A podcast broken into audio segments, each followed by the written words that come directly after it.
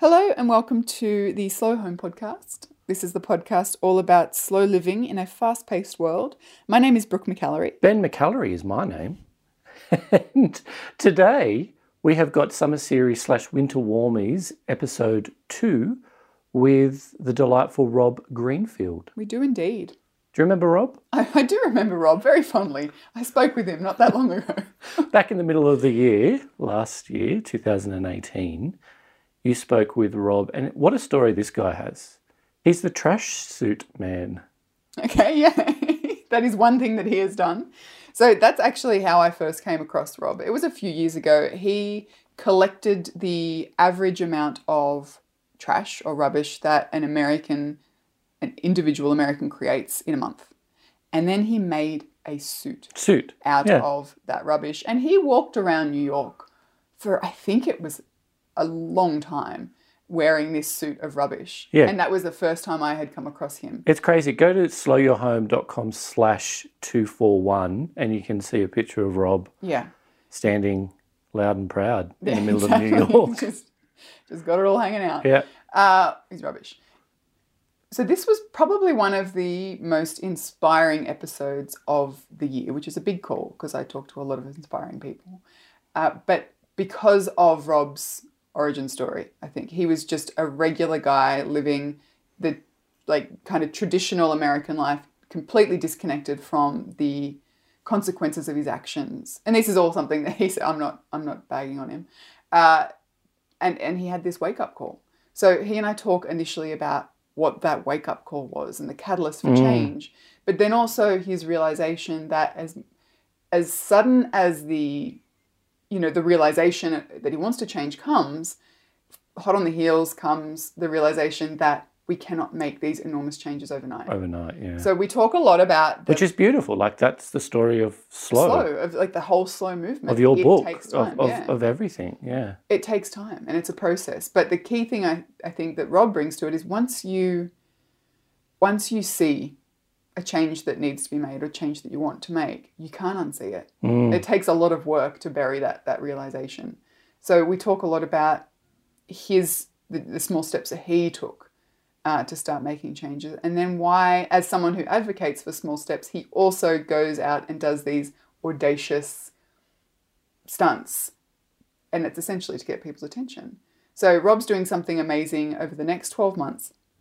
He has committed to not eating any food that he himself does not grow hmm. or source, like from hmm. your trade, you know, with hmm. food that he grows. And that sounds, you know, like a, a big deal. And then you start to think about Oh, it. it's crazy. And that includes salt and pepper and spices and oil and everything, you know. yeah. So I definitely recommend once you listen to our episode, head over to robgreenfield.tv and you'll be able to keep abreast of all of the, you know, the challenges that he's facing over the coming months of, of that uh, that experiment, but also some of the other really cool things he's done. And other links and materials can be found over at slowyourhome.com slash 241. Before we get into the episode, did you want to mention the uh, slow year? Simple, yeah. Simple year. I call it the slow year. Okay, you can call it that. That's fine. Slow and simple. They work together. So, Simple Year, if you listened to our episode last week with Florence Williams, I mentioned that registration has reopened for Simple Year 2019. It is the final year of Simple Year, uh, the 12 month guided simplicity course. If you think that you might be interested, definitely go and check it out. Head over to slowyourhome.com and at the top of the website, you can see a menu uh, click on Simple Year, and you'll get a whole heap of information, a lot of questions answered, and the ability to send an email if you've got further questions. But I'm really looking forward to it. It's a great way to to kind of set your intention for the year, but then also maintain, as we were talking about, those small changes consistently throughout the year, uh, to the point where you get to the end of the year and you look back and see how far you've come. So I've, I've been honoured to be a part of it for the last five years, and I'm going to miss it when it's not on actually. But go check it out, Simple Year, and hopefully I will see you there. Enjoy the episode.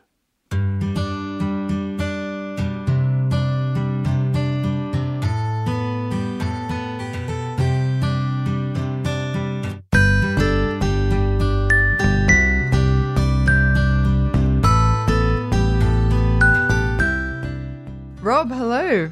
Hello, how are you? I'm so well. How are you? Pretty good. Life is good here in Florida right now. I'm glad to hear it. Uh, and I'm also glad to be talking with you. I've been following you and your uh, your your inspiring campaigns uh, over the last couple of years, and I'm actually stoked that we we get to chat about it today.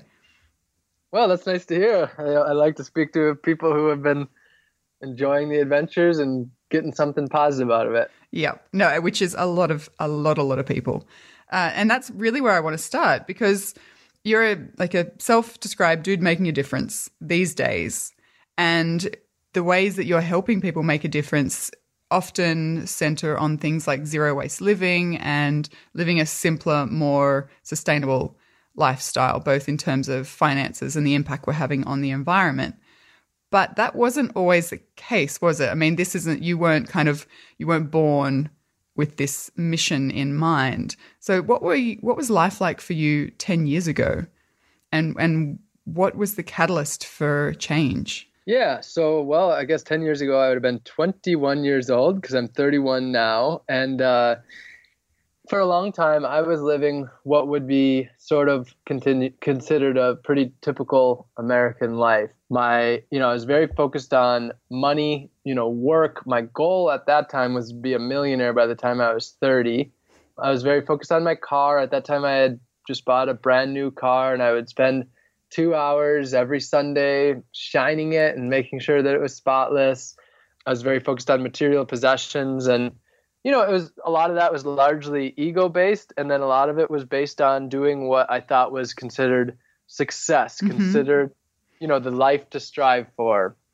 And so I took, you know, my actions in, you know, how my actions affected the environment or humanity, other people, very minimally into account. It wasn't really my thoughts. My thoughts were mostly based on personal gain and yeah, personal gain and, and pleasure in life to a large extent. And to me, that's just incredible to see how much you've shifted in that period of 10 years. Was there a moment or something that happened to you in, in life for, for things to change? Or was it a gradual realization? You know, did it perhaps start with a book and then a slow shift towards living a different, a, in a different way? I mean, how did that shift happen? Well, I would say that that is, without a question, maybe the most commonly asked question to me. Like, because, and I, I, guess the reason why is that people see that I really transformed my life. I mean, it's a stark difference between today and even six years ago. Mm. I mean, just a totally, totally stark difference. And so most people expect that I had some sort of moment of enlightenment or some sort of near death experience you know that really stereotypical maybe that's how it's portrayed in movies mm-hmm. um, and for me it was the total opposite opposite of that no moment of enlightenment no near death no death in the family that made me realize i needed to live life. It was really just that i started to watch a lot of documentaries and read a lot of books. And it wasn't just one book or one documentary. It was a accumulation of knowledge. And what happened was my whole life started to unravel before me because through these documentaries and books, I started to realize that basically everything that I was doing, the food that I was eating, the car that I was driving, the gas that I was pumping into my car, uh, even the water that I was drinking in San Diego, for example, that water was coming a couple hundred miles or three, four hundred kilometers away from the Colorado River where it was being sucked dry to the mm. point where it doesn't make it to the ocean. Just my simple act of drinking water and everything else, hundreds of things I realized I was doing was causing destruction to the world. And at that point I said, well, I'm I don't want to live a life that destroys the world. I want to be good to the world. And so and I don't I don't want to live a life that causes destruction to other people. I don't want to buy stuff that means other people are slaving away. And so I realized all of these things and just made a very realistic, rational decision that I got to change my life. Mm. I love this because I often am asked by people about making changes. So I'll, I'll often, uh, you know, interview people or I've shared some of my own story where it was, you know, a mental health issue that caused me to change the way I was living. Because previous to, to that, I was living very similarly to you, focusing on living a quote successful life and, and having all appearances thereof. But so many people say to me, I don't want to wait until I have a health crisis or until a relationship breaks down or until my life unravels. How do I make these changes now before some huge crisis kind of hits me? And what I love about what you're saying is it's possible to do that simply by changing your inputs, starting to make a shift in terms of the the knowledge that we're acquiring and the, the the books you're reading and the documentaries you're watching and use that. And I guess did you get to a certain point where that you couldn't unsee what you were seeing? You couldn't unknow what you had discovered? Yeah, a lot of people like to use the term ignorance is bliss. Mm-hmm. Uh, they like to live that life. I have some very intelligent friends that intentionally don't learn things because then they know they'll have to change their life.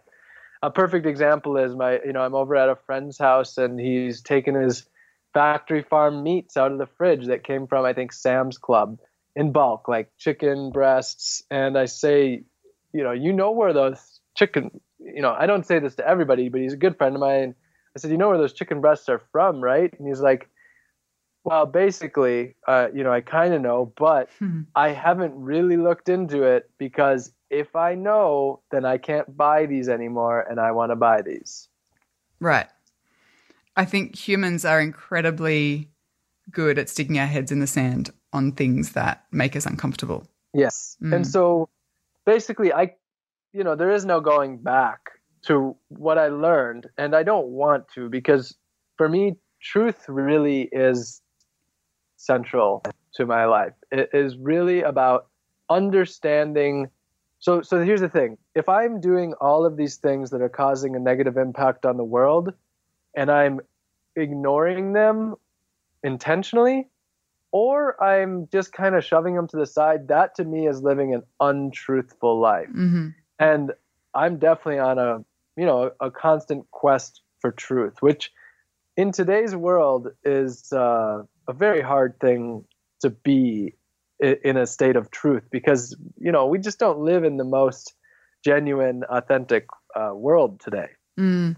Well, there's agendas. Everyone's got agendas. You know, both sides of every argument has an agenda, and we have so many tools, I guess, at our disposal in terms of media and social media that allow people to spread various levels of truth and untruth. And I think that's probably a big part of it, actually, for people struggling to make these changes. I mean, maybe they know they want to, but then they start to investigate, they start to to read and watch documentaries and you know listen to podcasts and, and what have you, and then become really overwhelmed at everything that they now understand is problematic, where do they begin? You know, and this is a, another question that I'm asked a lot. Where do I start? How do I begin when everything needs to change? So you mentioned that you formulated a rational plan and it was realistic and you simply started. So what did you start with? What were the first changes that you made? Yeah. And so, yeah, uh, I'm glad you brought it back to that because I was going to as well. And because here's the good news for anyone listening you don't need to change your life overnight. It's very easy to feel overwhelmed. You know, you realize, like, I realize there's hundreds of problems with my life. Other people are realizing that as well, that so many things are so messed up. And so it's very easy to feel overwhelmed and say, well, I, I can't do anything because it's all so messed up. But I did the opposite. Instead, I became very inspired and very excited to start changing my life one bit at a time. And it started really small. At first, I you know I was going to Walmart and buying everything there. My food was coming from there. All my cheap good was coming from there, and uh, everything would be double bagged in plastic bags. So one of my simplest changes was getting a reusable bag, something that is really easy to do that takes that's not stressful at all. That was one small change, and then, uh, you know, I kept making one small change, like you know, instead of driving to the grocery store that was just a half mile away, I would bike to the grocery store that's a half mile away or, or, sorry, or like three quarters of a kilometer.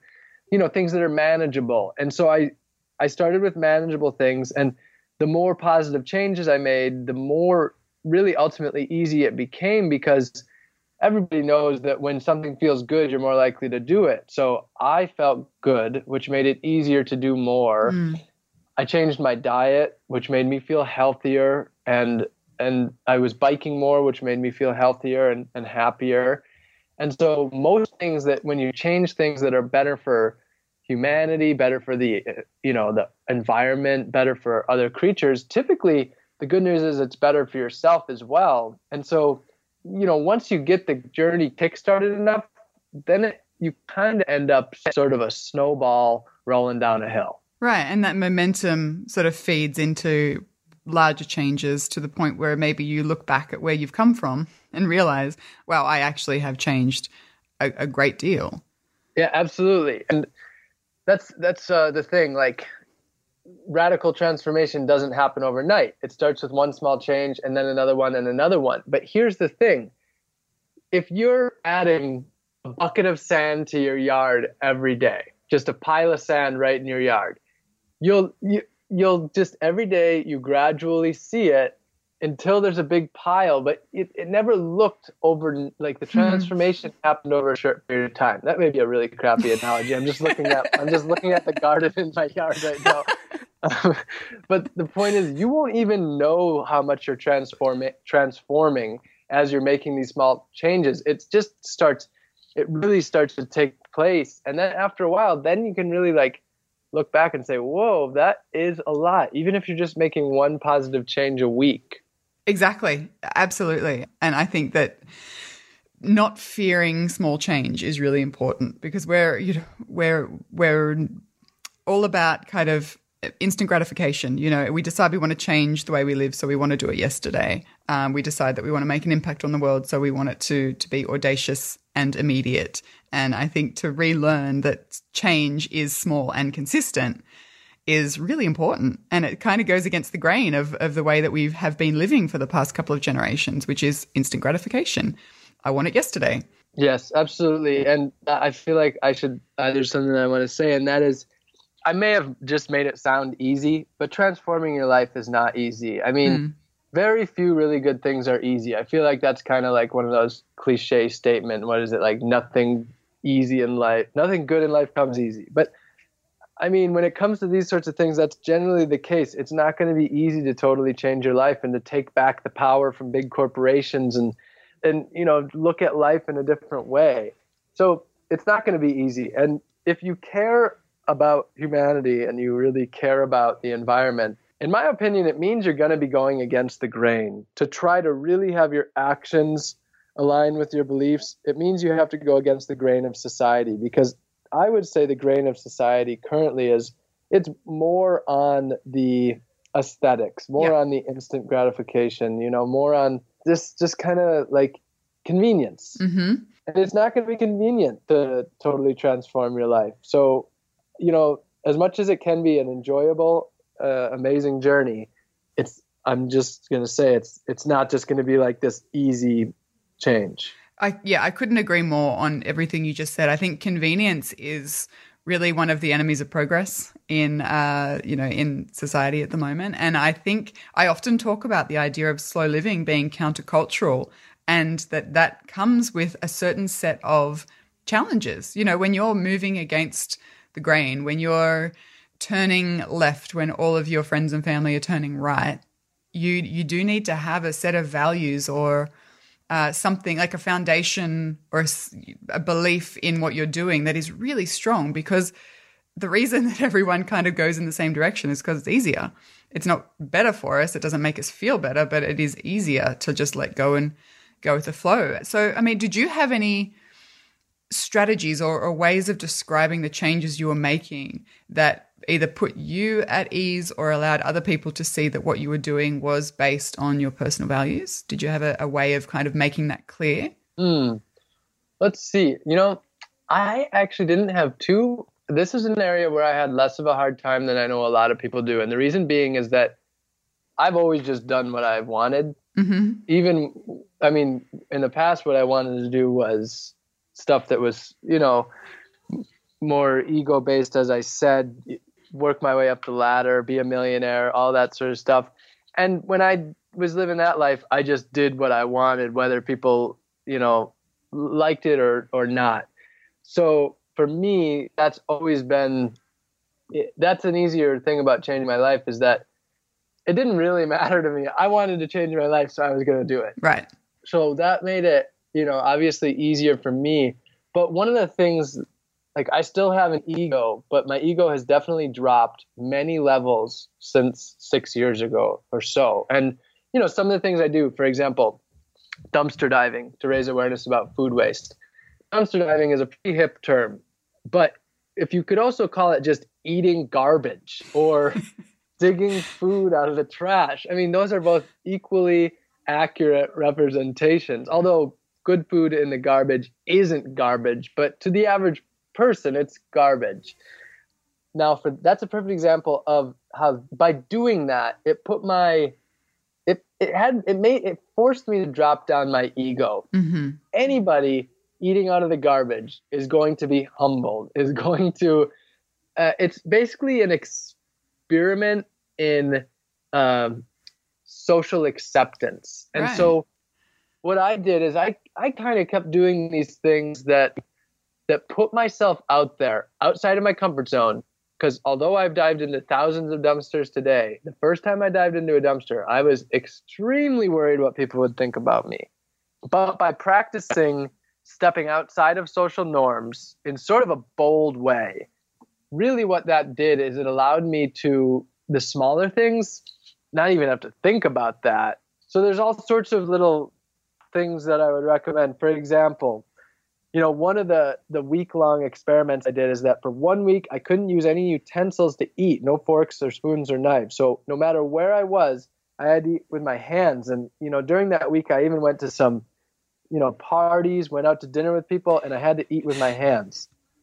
Easy experiment. Anyone can do, but it forces you to be outside of your comfort zone. And the more times you force yourself to be outside of your societal norm comfort zone, the quicker you are able to just settle into yourself and really just naturally be you. Right. I really like this idea. I mean, because you're, as you said, you're you're well known for putting yourself out there in kind of like really obvious ways, like strapping all of your like the was it the typical amount of rubbish that uh, one person creates in a month, and like strapping it to your body and walking around. That sort of stuff catches people's attention. But as you say, it's also a really fascinating experiment that allows you personally to expand your like your comfort zone and maybe shrink the ego and find your place within this this big kind of mess and and just forge a way ahead that makes sense to you rather than worrying about what other people think. Uh, I'm- hugely positive on the, the whole idea of experimentation because I think it's also it's a very low risk thing to do that teaches you about yourself or the way you react or the way you view the world or the habits that we've formed over a lifetime and it gives us a really gentle way of pushing back against all of those things i think Yeah, absolutely. And um, it should be pointed out, like, yeah, the project called Trash Me, where I wore all the trash that I created while living like the average American for a month in New York City. I was just covered in trash. I was Mhm. The Trash Monster, the Trash Astronaut, Trash Former, all of, the, and you know, I was just a walking ball of trash. Now, the reason I'm bring, saying this is because I could not have done that six years ago the only reason I could do that is because I continuously stepped outside of my comfort zone with these smaller things to the point where I stopped got to the point where I I don't worry what people think about me enough to the point where I could walk around New York City covered in trash for a month. right and i mean what what's your experience with the interactions you have with other people when you're someone who is now really comfortable i guess or as comfortable as, as possible in putting yourself out there in such big ways what uh, i mean how do people respond to that Well, and here's the really good news about all this, which is not something I would have known six years ago. But I think that what people really want are authentic people. You know, when mm-hmm. you look at the politicians and so many of the movie stars, that there's just so much fakeness in the world. And so, really, to me, it doesn't matter what you're doing as long as you are being your absolute self. That is one of the greatest accomplishments in today's world is to truly be yourself. And I think that people are extremely attracted to it. I know for me, you know, a lot of the things that I worried about turned out to be go the opposite direction. The more that I just truly was my authentic self, the more people were actually attracted to me and what I was doing.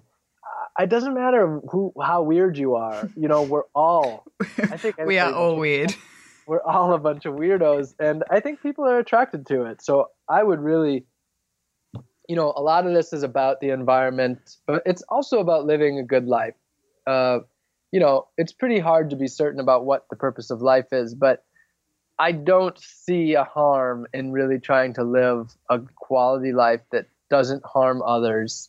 Uh, to me, that seems like a really worthwhile endeavor in the time that we have.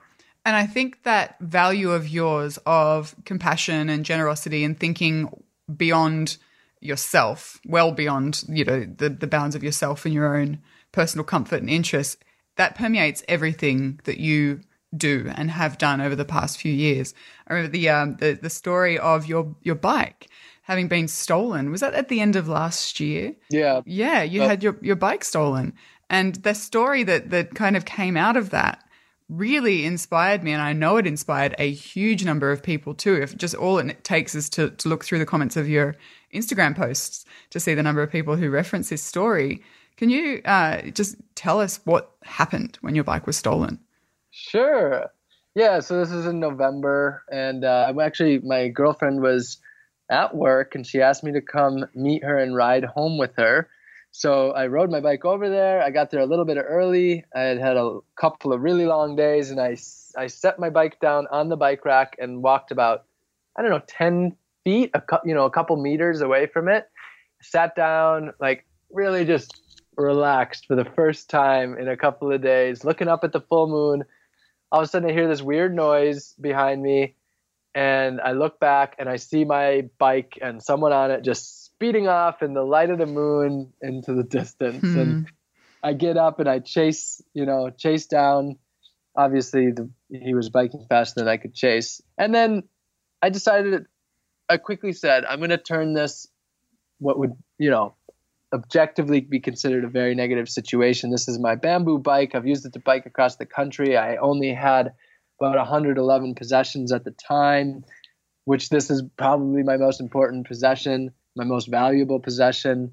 If I had uh, much sentiment, this would be the thing that I had sentiment to. But I quickly said, here's the situation. How can I turn this into something good? So I brainstormed and I said, okay, I know what it feels like to get my bike stolen. It's oh, it's a pretty bad feeling. I'm going to use this to help people who've had their bikes stolen. So I quickly created a GoFundMe to buy bikes for people, ideally mostly kids who have had their bikes stolen, so that I could turn this one bad deed into a good deed. And the other idea was to sort of like, you know, bad won't create more bad. I'm a Mhm. big, you know, I really have been inspired by Martin Luther King and one of the things he says hate cannot drive out hate only love can do that for me i thought here's bad deeds bad another bad deed will not drive it out so good deeds can crowd it out so if one bad deed happened let me make 10 good deeds out of it um, and so that's what i set out to do and then i ended up raising enough money to buy 50 bikes Hmm. and just recently finished that 51 now um, and then I went on a bike search. And I spent uh, two days looking for it. I met the guy who stole it. Jo- Guitar Johnny was his name. Got the bike back. Gave Johnny a big hug. And actually, the person who helped me find Guitar Johnny just sent me a Facebook message. She was one of the homeless people who helped me find my bike. Actually, just sent me a message yesterday or two days ago and said Johnny is is uh, at home now and he's cleaned up and sober. Wow. Wow, that's incredible. Yeah, I don't know if it will for sure last, but that was pretty positive to hear. So my hope was to have a positive impact on him through by by showing, you know, compassion Yeah. rather than anger. And and whether it turns out to have worked, it's worth a try. Yeah, and I mean, and and beyond that, I mean, you you you can only control your choices and your actions, which you did.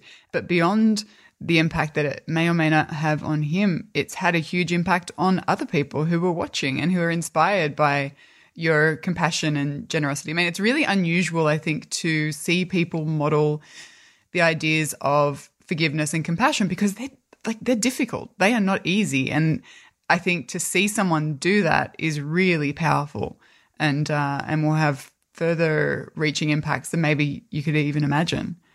So I think I just yeah. want to say thank you for putting that kind of that kind of stuff out into the world because I think it's important. I really do. I appreciate that, and I want to make oh, another point about this. So today that came as second nature, mm-hmm. but six years ago or ten years ago, I was not, and I had I had really great parents, but you are affected a lot by not just your parents, but by media, by all the people around you, by popular culture. So I definitely was raised by the retaliation mindset. Mm-hmm. So to go from that to today to you know hugging the thief and hoping for the best from him, again, not something that happened overnight. I realized that I wanted to change the way I looked at things. So I practiced compassion. The only way that you can gain any of these abilities is to practice them. It's just like if playing a sport. You will never become a professional basketball player overnight. You need to practice, practice, practice. And the same goes for any personal characteristic. You'll only become these things if you're not naturally born them, which most of us aren't born necessarily these things, if you practice it. And so I would I would put myself into situations where I was forced to practice the these these characteristics that I wanted to be. And that took time. It took years. But after years of doing that, I created the foundation where now when something happens, I never I I really never think retaliation. I think how to turn this negative thing into a positive thing for everybody involved. Yeah, and I think that that shows in in everything that you've done and that you continue to do. So as we wrap up, just give me a, a like a, a, sneak peek or a preview into the next big experiment that you are embarking on for for this coming year. Sure, this one's a little different because mm. most of my most of my projects are usually a little on the shorter edge and like one month, a couple maybe sometimes it's a week, sometimes it's a month, sometimes it's a couple months. But this is one year of growing or foraging hundred percent of my food down to the, the even the oil. I have to make my own oil. The spices. I have to go to the ocean and harvest my own salt. Uh, can't go to a party and have a morsel or a snack or anything for an entire year. I have to grow or forage hundred percent. And um, you know, I think I can do it, but I personally have never met anyone who has done it. And when I talk to people who say they did it for just a week, or two weeks. They always say that it was a crazy, challenging experience. And so to do this for a year, I'm extremely excited about it. I'm excited to watch it unfold, actually. I, mean, I can only imagine the impact it would have on your view of how connected we all are, you know, and, and how much we rely on each other, which I think then kind of flows really beautifully back into the the humanity aspect of everything that you you do you know as you were talking about compassion and generosity and forgiveness and you know just viewing the people on the other side of every transaction and every equation every interaction. And you're just doing it in such a massive and audacious kind of way. It's really cool. Cool. Yeah i mean a, a, you know it's easy to think like this is a very individualistic experience like trying to grow or forage 100% of my food. So you could look at that as like something that's about like self sustainability, and, you know individualism. But really, the whole purpose of this is it's about community. Mm. You'll see through this project that this isn't about me being able to do it. It's about the only way that I'm able to accomplish this is through creating a community around growing our own food. So what I'm one of the projects that I just started is called Gardens for Single Moms and we're building gardens for single moms in the Orlando area, teaching them how to grow and and cook their own food and feed their families. And so as I'm doing this, the whole purpose of this, the whole you know point of this is to do something that's you know big and and extreme, but really to just inspire people to start growing their own food, whether it's just a windowsill of herbs or growing your greens in your backyard or just one you know tomato plant to start that's really what it's about. It's really just about inspiring people to to think about their food and to, you know, start growing a little of their own. It's amazing, and I can't wait to watch it all unfold over the next uh, 12 months. But Rob, I just want to say thank you for your time and for sharing your story. It's been fantastic. It's been really wonderful to, to speak with you. I've enjoyed it a lot. Maybe after the year, we'll do this again. I would love to. I would love to check in and see how it's all gone. Cool. Sounds great. Thanks, Rob. All right. Bye. See ya.